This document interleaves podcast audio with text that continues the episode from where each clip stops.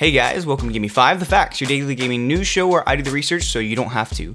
Today is Tuesday, October 17th. I'm your host, T Bishop. Let's go ahead and get started with our daily speed run. So, we've got quite a bit of update news today.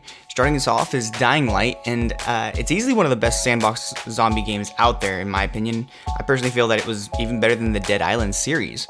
Fortunately, there wasn't any real competition there since the developer Techland made both of those games. Well, the best zombie game out there is about to get zombier, or more zombie ish. It'll have more zombies. You get the idea. The second of the planned DLC content from their 10 in 12 program is finally here, and if you haven't heard that story, Techland decided since they're getting still so much support from the fans well over a year after the original release of the game, they'd go ahead and release 10 new DLC content packs over a 12 month span of time. The content packs can contain new enemies, new player skins, new weapons, etc., and the newest pack contains four new weapons, which should be a fun time since the weapons wear down over time and you end up meeting new ones anyways. There's no word on when the next one is due out, but usually it comes to PC first and then to console. And if you don't have the game yet, there's a 60% discount on their website for the PC digital version specifically, so now's as good a time as any.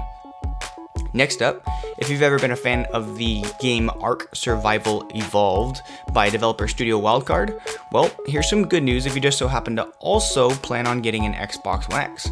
Studio Wildcard announced that they will have two graphics modes available for the game on the One X, as well as HDR support. The first mode that it will run is in 1440p resolution with TrueSky, which is equivalent to high quality on a PC, and the second is the standard 1080p but running at an improved 60 frames per second.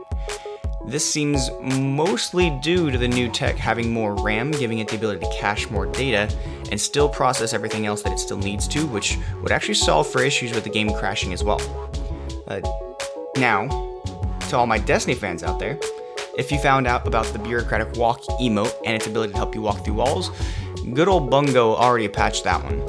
They apparently still are working on some bug fixes as well, though, for the Prestige Nightfall version, or Prestige version of the Nightfall, rather but fortunately, it is a new week with a new Nightfall. Uh, it should be Prism and the one that gives you more time, I believe. Uh, and releasing tomorrow, this is actually really exciting, is the new Prestige raid. So gear up for another World First Guardians. We'll uh, get more into that tomorrow.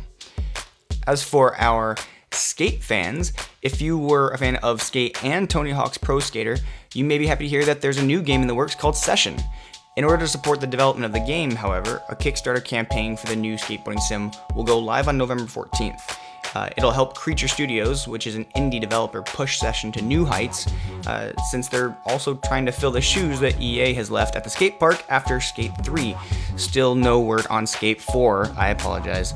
Uh, and last on the list for today, we finally have a concrete release date for Doom on the Switch. It was rumored wild, uh, a while back that it would release right before Christmas on December 17th. And this was actually due to a flub by a Czech retailer, but now we know for sure it will be here next month on November 10th instead. That's only two weeks after Super Mario Odyssey releases, and only one week ahead of their Skyrim, Skyrim release on the Switch.